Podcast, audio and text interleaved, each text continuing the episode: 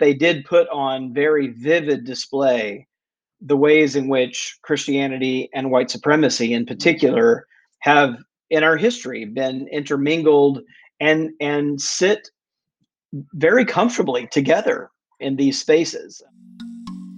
Welcome to Baptist Without an Adjective, a podcast of Word and Way. I'm your host, Word and Way editor and president Brian Kaylor.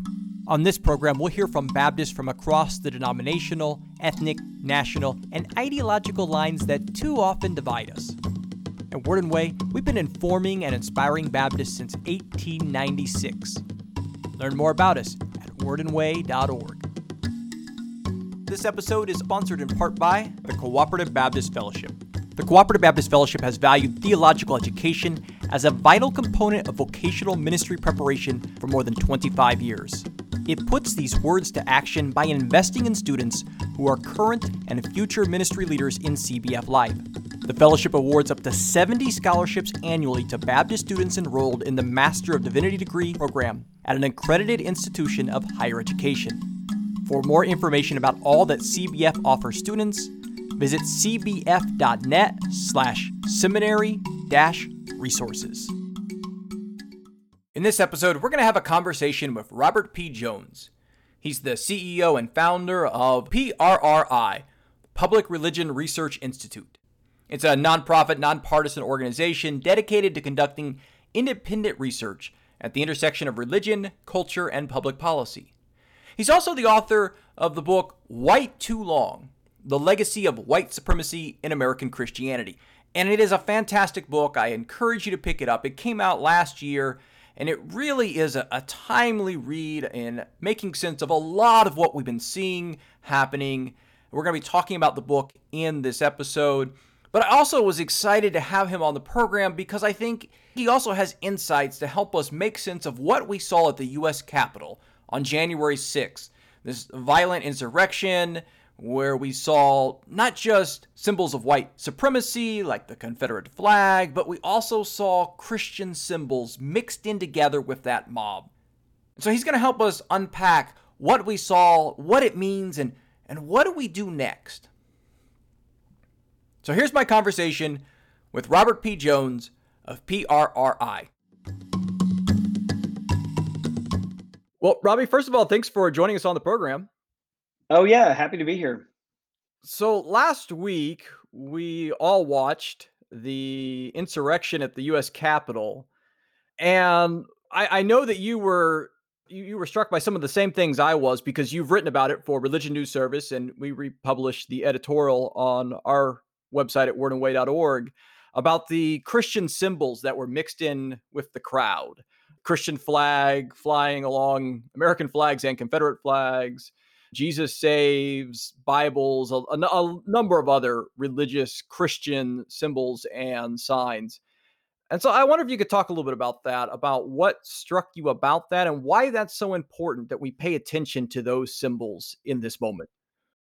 Well, you know, I titled the piece Taking Symbols Seriously um, because I think so often, um, even today on Twitter, I was uh, noting people were listing all the different kinds of people who were part of the crowd um, and you know and just part of a kind of mainstream media story and didn't mention any of the religious symbols. And i had to type this kind of thing and said and crosses and bibles and jesus 2020 signs and you know and all of that. And um, and so i i think it's it's easy for people to sometimes uh, somehow move past it. And and i think part of it is that sometimes people don't know what to do with it. But or that it's so jarring to see a cross and a Confederate flag, you know, uh, sitting side by side. But I, but I think you know we have to take these these things seriously, and that they, if there's one benefit, I think to really the ugliness of those events this week, it is that they did put on very vivid display the ways in which Christianity and white supremacy, in particular, have in our history been intermingled and and sit very comfortably together in these spaces. Um, you know, and and I think that's the thing to take seriously and and to interrogate what that really means for for our history, where we are, and, and where where we have to go as a nation. Yeah, I appreciate that you're trying to call us to pay attention to these symbols. So last Wednesday, actually before everything happened in DC, I live in the Missouri State capitol. And so I went down. There was a smaller kind of related rally at the state capitol. So I went mm-hmm. by just to just to see it and take some pictures and noticed a lot of these symbols there. There was the Christian flag there mixed in with the Trump flags, signs about God, prayers to God, God save us. And so I was already kind of, you know, paying attention. And as someone who pays attention to religious symbols like you do, I was noting these symbols yeah. here in Jefferson City. Came home about noon and started watching, you know, everything happening in DC. And so, you know, these this isn't an isolated even event. I mean, this is, you know, the more violent example, but we've been seeing these mixing of these Christian symbols and white supremacist symbols, you know, not just in the last few years, but obviously going back for, yeah. decades. And so, you know, I think this is a great time to be talking about your book that came out last year, White Too Long, uh, which is a is a phenomenal book, and I really recommend people check it out as as making sense of this moment, which you wrote before all of this happened. It came out what last summer in, in, summer of 2020, and really is is the book we need for this moment. So I wonder if you could talk a little bit about your book, and then I want to unpack a few things specifically. Yeah. Well, thank you for that. It's very kind. Um, you know, it, it is right that I was writing before, you know, any before the kind of Black Lives Matter protests the summer, before George Floyd. But the reason why I was writing is because there's none of this is that new right? I mean, I think you know we we some you know I think particularly with this year with the pandemic and election, sometimes you can't feel like you can't even see past 2020. Uh, um, but you know we, the the the event that really pushed me to start working on the book really was Dylann Roof. Uh, you know, shooting nine African Americans in church, right? Uh, who explicitly said he was doing it to start a race war. And what got again overlooked, I think, by you know, is that he was he got portrayed as a you know disturbed individual, as a white supremacist who had gotten radicalized on the internet, and all of that is true. But what was not really reported that well was that he was a member in good standing at a at a Lutheran church, right? Um, and that he and that he actually had integrated his Christian identity with his white supremacist identity. And and you know, in the journal he had in prison, I feature this in the book. Um, you know, he had portraits of a white Jesus drawn and portraits of doodlings of crosses. There were more than a dozen crosses in this journal that he wrote in prison as he was awaiting trial. And really, none of that got interrogated very much. The, the, to their credit, the um, the Evangelical Lutheran Church in America, the denomination, did take this seriously, and and they actually the uh, bishop spoke about it, um, the denomination spoke about it, and it spurred them, I think, to take some action on reckoning with this legacy of white supremacy within their their midst. But I think that's the thing that really struck me is that you know we live in a country where white supremacy, and by and by that I don't mean just the KKK, right? I think this is important, but I mean a, a, a fundamental belief that this country was set up to be a white country, and that that whites really had ownership of the country, and that this was legitimized by Christian theology right? That, that this is the way God intended the world to be, in fact. And there was a kind of this paternalistic um, view that whites were uh, intended by God to be on top of the social order, and then they were going to bring along everyone else. They had this kind of paternal, you know, responsibility to bring along the less enlightened races, is the way this theology went. But this this is no fringe theology. I mean, this was mainstream white theology, not just in evangelical circles, but in mainline Protestant circles and white Catholic circles as well. And, you know, we sort of gradually drifted away from that being okay to say out loud, but we've never really reckoned or reformed that underlying theology um, that that you know was built for centuries. One of the things that you do in the book is is is look at this history that goes on well before the KKK, yeah. you just noted, and looking at a lot of different aspects. And, and one of the things you did in one of the chapters was talk about violence related to election results, which I thought was even more interesting as I was flipping back through the book the last couple of days. Uh, you talk particularly about the the event in Colfax, Louisiana, on Easter, which I think really adds a lot to the, the symbolism yeah. and understanding that moment because it does seem like we, we've seen a lot of these types of race riots and lynchings happening around Good Friday and Easter does seem to spark some of those uh, events. And so I wonder if you could talk a little bit about that in our history, this idea that we've seen these white lash, you know, violent events in response to elections.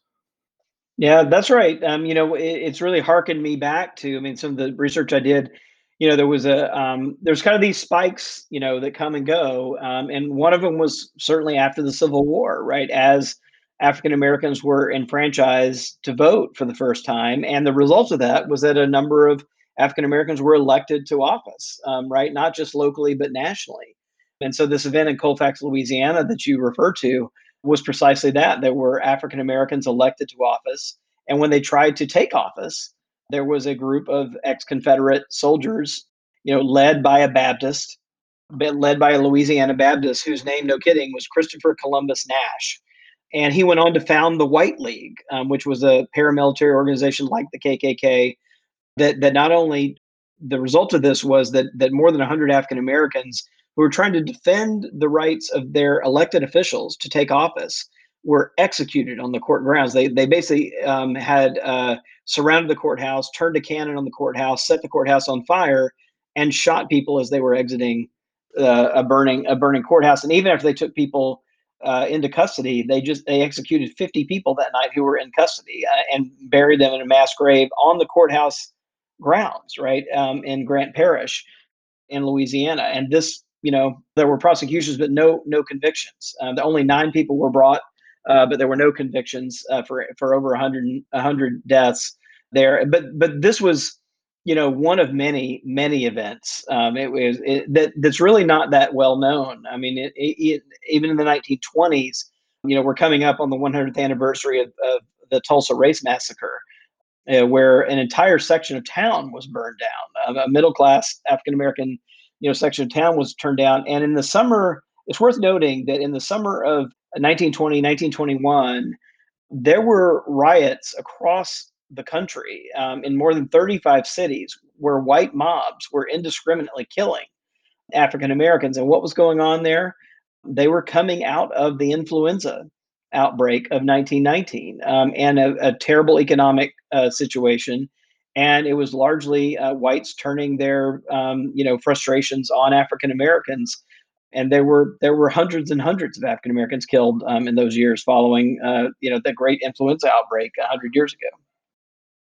Yeah, it really is striking how much of this history we keep repeating and we haven't taken the time to unpack it. And that's one of the things that you do in the book, both at a at a big societal level as well as a personal level. And I think that's one of the things that really makes the, the book fascinating.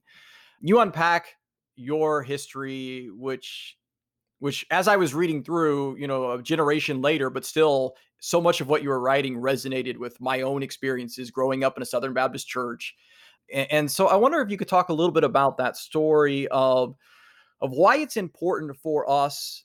You do this individually, but also talking about churches that are doing this, and particularly on the church level. Why is it important for churches to take a look at their history, specifically their history related to slavery and you know racial violence and segregation? Why should white churches be looking at their own history? That's a great question. Um, you know, I did try to make this book personal. In fact, it's, the only book I've written that's been this personal. I mean, I usually have my social scientist hat on and I'm flying over at 30,000 feet, you know, kind of laying the statistics out. Um, I think that's why this book surprised me so much and it resonated so much was I'm, you, you know, I've, you know, your end of Christian America was a, was a great book, but then this one hit on just a whole nother emotional level. And so it really is almost jarring to have the social science and the personal together. Yeah, well, you know, it hit me too. I think that's, and I decided that I had to kind of write it as as it was as I was experiencing it, right? So, so I begin, the, you know, the the first sentence in the book has the word "I" in it. The last sentence in the book has the word "us" in it. So, I mean, I'm very much located here as part of the problem, right? Uh, and, and sort of, know, I tell a lot of my fam- own family's genealogy and history. You know, so I, I just to place it real quickly, I, I, you know, I grew up Southern Baptist in Jackson, Mississippi uh, for the most part. Um, and I was that kid who was at church all the time and the youth group and, you know, Sunday school, all, you know, if the church was open and there was an event, I was basically there. Uh, and my, my family's history is, uh, you know, Baptist, like all the way back as far as I can, I can trace it into middle Georgia, six generations back. In fact, I, ha- I have my family's Bible from 1815 from middle Georgia, uh, which is the first generation to come down to Georgia from Virginia. Um, so you know, it's way way deep um, in my in my family's roots, and you know, I think I try to kind of locate where these kind of ruptures were, where I began to get a glimpse that everything was not all as it appeared. And I, I think one of the earliest times that happened, which is quite surprising given how often I was in church, it wasn't until I was in seminary, right, where I, I first learned the history of our denomination. And that is that, you know, the Southern Baptist Convention was formed in 1845 precisely over this question of whether it was okay for someone who was Christian to enslave another human being based on the color of their skin. And the Northern Baptists had come to the conclusion that it was not and decided they would not appoint clergy or missionaries on that who had enslaved other people. And the churches in the South kind of took their toys and went home, right? And said, nope, you know, actually, and and that that was the explicit purpose.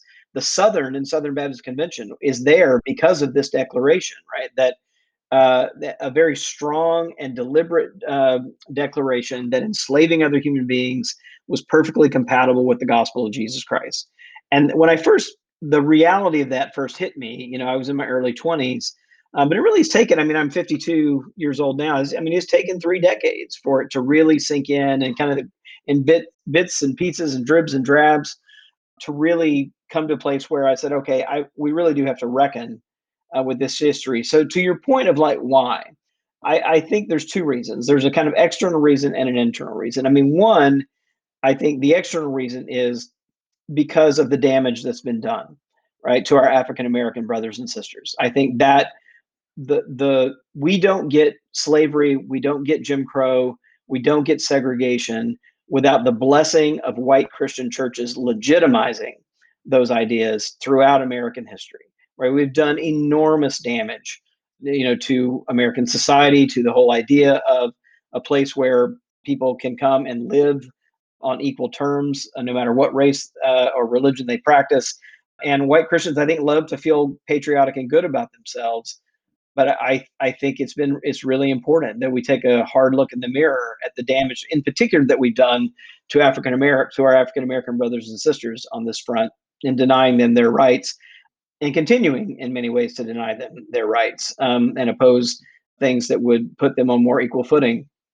The other piece, though, I think is equally important, and that is that if you think about the kinds of contortions and distortions that have to happen in order for white supremacy to coexist with the gospel, it means that we have systemically distorted our own faith for centuries, really. I mean, since it landed on these shores, and even before that, I mean, we, we brought it with us from Europe. I mean, you know, these roots go go back further into Europe, in Western Europe, but but but we have cultivated, you know, this eh, ability for white supremacy to coexist with Christianity, and and what that has done is it really has distorted the faith. So I think for anyone who cares about an authentic Christian witness, um, we have to take this real disease really that we've allowed to um, to kind of live in the DNA of white Christianity quite seriously. Yeah, because I've heard some people say after Wednesday of, well, this isn't us. This isn't who we are. Yeah. Right. And but it it is in, in many ways. It is who we have been as a nation. It is who we have been as the church too often waving our Jesus signs and our Christian flags right alongside of you know the Confederate flag, and because we don't know our past, though, that we can say this isn't who we are. Yeah, well, I mean, imagine you know contemporary inhabitants of of Germany, like being faced with you know any, any sort of neo Nazis today marching and uh, and them saying, "Oh, this is not who we are," right? I mean, uh, and of course we kind of know what they mean right? And what they really mean is this is not the best of who we are you know but but you can't say and that's exactly right you can't say this is not who we are right? I mean we had you know take my own denomination um you know spoke out uh, and, and was uh, largely you know complicit in propping up slavery even when there was a tide of abolitionism rolling across the country. Uh, but if you were looking for pastors who would speak out and speak boldly about the biblical basis for slavery you would find it among Baptists in the South, right? Um, and same thing for segregation. I mean, you know, the many of the Christian academies that are scattered all across the South were were set up precisely to keep uh, white kids from going to school with African Americans in the wake of Brown v. Board of Education. They're almost all set up in the 60s and the 70s to allow white kids to escape public school uh, systems. It was all about race. So, you know, I think, again, we just have to kind of take these things seriously. And I, I think what we can say is, um, honestly, we can we can we can say this is not the best of who we are. I think I agree with that. But in order to kind of achieve, that's always an achievement. In order to achieve the best of who we are, we have to face the worst of who we are. And, and I think, and, and the worst of who we've been. And, and I think we've not nearly had the appetite to do that yet. Yeah, we don't like to admit that part of our story. Yeah. Yeah. The, um, you know, you know, in the book about not just Baptist, but Methodist, other denominations all splitting around the 1845 mark, and in, in many ways, not just happening before the Civil War, yeah, but really leading to the Civil War. And, you know, then you, you talk about segregation, right? The churches are behind on that. And then we get to our modern era where we have, you know, 80% of white evangelicals, you know, the group most supporting the candidate who has been empowering white supremacists and encouraging them over the last five years. Uh, some of the other research that you uh, point out in in the book that I think is you know really impactful is looking at attitudes towards Confederate monuments, towards the Confederate flag, towards all these types of you know symbols that we we see that white evangelicals are more accepting, you know, less bothered by these symbols of white supremacy. You know, it, it seems like we, you know, we're doing the same thing that we did before we tore, helped tear the country apart.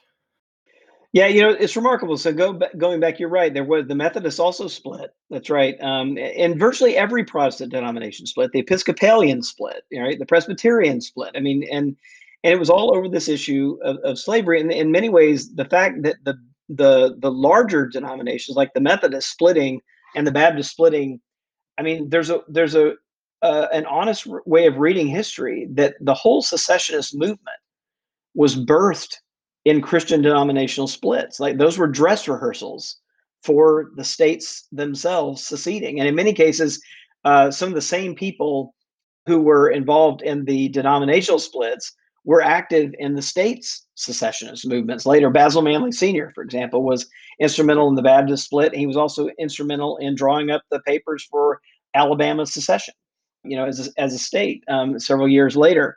Um, and then today, you're right. We still see these patterns, and you know, if if um, it, is remarkable that if somebody asked me, like, uh, to say very very simply, what does the religious landscape look like in terms of politics um, today? You know, I, I could say that certainly since Reagan, we have seen this very consistent pattern, and you can describe it this way: that white Christian groups, white evangelicals, and white mainline Protestants and white Catholics generally support Republican presidential candidates and everyone else support basically has voted for Democratic presidential candidates. So uh, Christians of color, African American Protestants, Latino Catholics, Asian American uh, Protestants are all sort of leaning toward Democratic candidates. The unaffiliated lean toward Democratic candidates. Jews, Hindus, Buddhists, Sikhs, non-Christian religions lean toward Democratic candidates. So there's this kind of white Christian bloc, kind of on one side of politics. And then when you ask the question, well, how did they get there? right? So that that's been very consistent from the 80s forward. Well, how did they land in that place with Reagan? And the very simple answer to that question um, is it's it wasn't gay marriage, it wasn't abortion. The very simple answer and the straightest line you could draw up to there is that they moved there out of a resistance to the Voting Rights Act and the Civil Rights Act in 1964 and 1965. And before that, you know, we we would talk about the solid uh, Democratic South right? That most white Christians in the South were Democrats. And the real thing that made them move from being Democrats to Republicans was the fact that the Civil Rights Acts were passed, became associated with the Democratic Party, and the Democratic Party at the national level was supporting civil rights for African Americans. And there was a great white Christian flight from the Democratic Party to the Republican Party. Took about 15 years. Um, and by the time we get to Reagan, it's solidified and it's been that block ever since. And in this last election, you're right, we had about eight and 10 white evangelicals voting for Trump. But we also had about six and 10 white mainline Protestants and about six and 10 white Catholics voting for Trump. And that pattern holds up um, among uh, all, ki- all kinds of issues like Confederate flags, you know, uh, the police killing of African Americans, perceptions of, of that. You see this pattern with with white evangelicals about eight and ten, and then white mainline Protestants and white Catholics behind them, but not that far um, on the same side of most of those issues. Yeah, one of the this isn't in your book because it was more recent, but one of the I think actually probably the survey that you all did this past year that just most impacted me, most hit me was the one of looking at people responding to is racism worse or not in our society and finding that, you know, in the year 2020, in the fall, when you're doing the survey, that, you know, when we've had all of this attention to racial injustices, that we have white evangelicals actually moving and saying, oh, actually, it's less of a problem. Yeah. Racism is less of a problem than we thought. Whereas everyone else is recognizing in this moment, which seems to be pretty obvious to me, you know, that there, there's that sense of denial was really striking in that in that survey. And so, you know, the title of your book is "White Too Long," and I, and I think that does get to some of the problem here. So, you know, how, how do we, what do we do? Like, yeah, I mean, this is a, a long problem, but yeah, you know, how do we, is do you have hope? You know, I I, I do actually, um, and and this is maybe going to surprise you, but you know, so I turned in the manuscript for this book uh, a year ago last fall, right? So that was before any of the summer of uh, it was before George Floyd's death and any of the protests there. And I, I say I think that I actually have a little more hope now than when I turned in the manuscript uh, to the book. Um, and the reason why I say that is a little maybe it's a little bit paradoxical because there's been much more sort of it's been on ugly display right all year long. So I think that feels heavier but in, in some ways I, I think that that is a more healthy place to be right? Because it, it is harder to be in denial. It is harder to say there's nothing you know move along nothing to see here. Um, it's kind of harder to keep saying that. And so I, I, think that's a healthier place for the country to be even if we haven't quite moved into sort of dealing with it uh, very well. But but the fact that it's out in front of us and i'll, I'll give you a couple of a, a couple of examples that, that give me some hope. So my home state of mississippi voted this year to remove the Confederate battle flag from its state flag. Now, if you had asked me again a year ago whether that was when that was going to happen, I, I think I would have said, you know, I think it'll happen before I'm in my grave, but I don't know, you know, when. Um, it may be decades uh, before that before that happens. And and you know, it was it was uh, done over the summer, really, in response to you know these these big protests for racial justice and before the before it was going under consideration from the legislature, none other than the Mississippi Baptist State Convention held a press conference and called on its removal. Uh, and when it, when it was up for vote 20 years ago, there was no big statement from Mississippi Baptists um, on that. So I, I count that as, as progress. One more, um, I spent um, a fair amount of time in Richmond uh, among the Confederate, the kind of grand Confederate monuments in, in Richmond and writing the book. And and actually did you know some archival research in the Daughters of the Confederacy archives while I was there. And there's this long Monument Avenue um, in in Richmond where these big, huge monuments on these traffic circles are.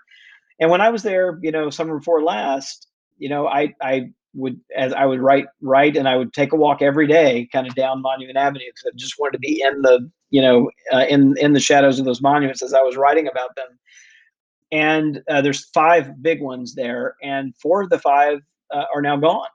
Um, right, the the kind of uh, pediments are there, but the statues are have been removed.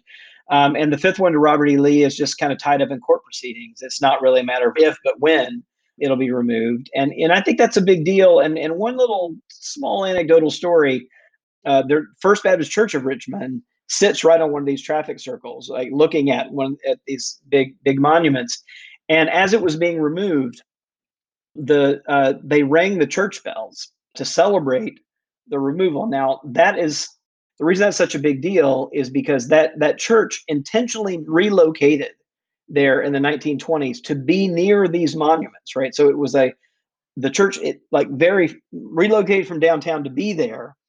And back in the Civil War, that church offered that same bell to the Confederate Army to be melted down to make a cannon out of to fight for white supremacy and for slavery.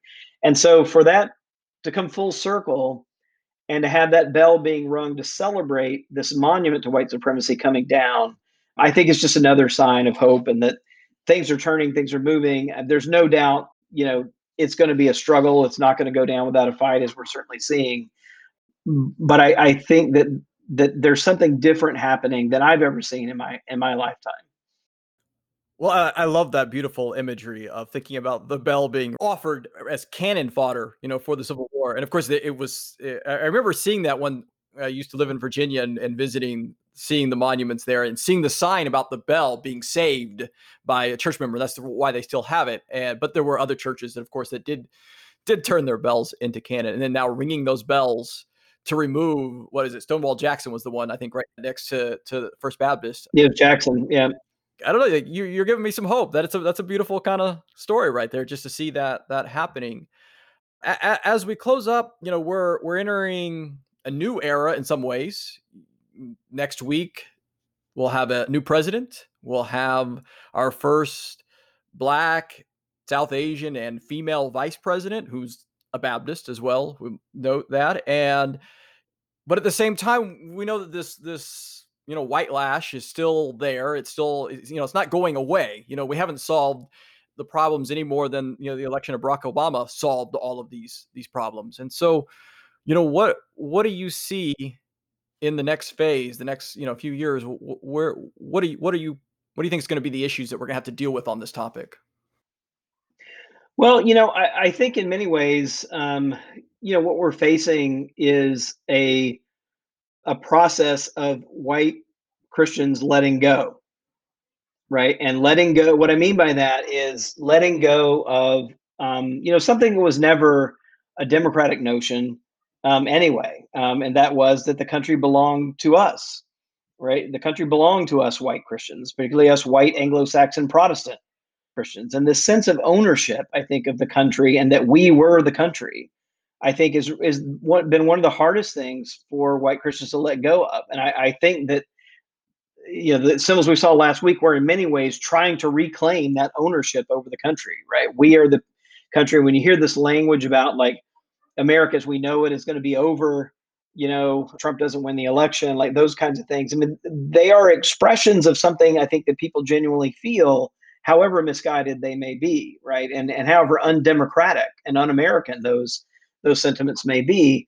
Um, but I, I, I, hope that we'll have, um, and this is where I think the work of pastors are really important um, at this moment, right? That that the work of pastors of burying, uh, really, you know, in many ways, thinking about you know the skills you employ for funerals, right? When people are grieving, but to help people bury this idea of a kind of white Christian America, um, you know, and to and to from from the death of that to re-embrace what has really been the best of America's promise, and that is a multi-religious, multi-racial country, um, and how white Christians can play a role in in building that kind of healthy place, uh, right? Instead of being really a force uh, for poisoning the well, which I think we we way too often ha- have been. But I, but I think getting over this issue of ownership and and coming to a place of uh, it's really about sharing, right? At, at the end of the day, sharing power, sharing access, um, sharing ownership, um, which is the way it should have been from the beginning. But but now I think we're really having to. Uh, the question is really being put to us: Do we really mean it when we say it's a place of religious freedom for all people? Um, that that's who this country is, um, and that that no one should be discriminated against on the basis of their race. Do we really mean it? If we do, we can't keep insisting on this uh, this older vision of America, where white Anglo-Saxon Protestants are at the top of the heap, and everybody else, you know, is is there by sufferance. Well, obviously, I would encourage people to check out your book, White Too Long. Also, want to note that you lead Public Religion Research Institute (PRRI). I don't know if you want to give a a pitch of why people should go check check out the site and the, the research that you all are constantly doing there. Sure. Yeah. No, we we um, you know do a dozen surveys a year. We're a nonpartisan, uh, a nonprofit, independent research organization that does research at the intersection of religion, culture, and politics. Um, so we try to stay you know relevant and kind of keep feeding journalists and the public and religious leaders real good data about kind of where American opinions are and and also about changing demographics in the country. As a religion journalist, I appreciate the the data that you all created. That's uh, prri.org. So thank you, Robbie, so much for being with us on the program, but uh, even more so for helping be, I guess, the uh, a, a, funeral director for for for white Christian America for us here and helping us to to bury these ideas. Great, thanks. So I really appreciate uh, the opportunity to be here. Well, I hope you enjoyed this episode of Baptist Without an Adjective. You can find the Public Religion Research Institute at prri.org. And I would also encourage you to read the book White Too Long The Legacy of White Supremacy in American Christianity. As always, you'll find us at wordandway.org. And don't forget to check out our sponsoring partner for this week's episode, the Cooperative Baptist Fellowship at cbf.net. If you've enjoyed this episode, I hope that you'll share it with your friends on Facebook and head over to iTunes or your favorite podcast platform and write a positive review. It really does help more people to find the show. You can find easy to share links at podcast.wordandway.org. If you'd like to give to support this program, we greatly appreciate it. And all you have to do at wordandway.org is hit the donate button. And whatever you give there will help support the production of this podcast, as well as our website and monthly magazine. And speaking of that magazine, if you're not a subscriber, I have a special offer for you. Get your first year for half off. Just go to tinyurl.com slash wwoffer. If you have any comments or feedback about this program, you can send those to me at bkaylor at wordandway.org. Thanks for listening.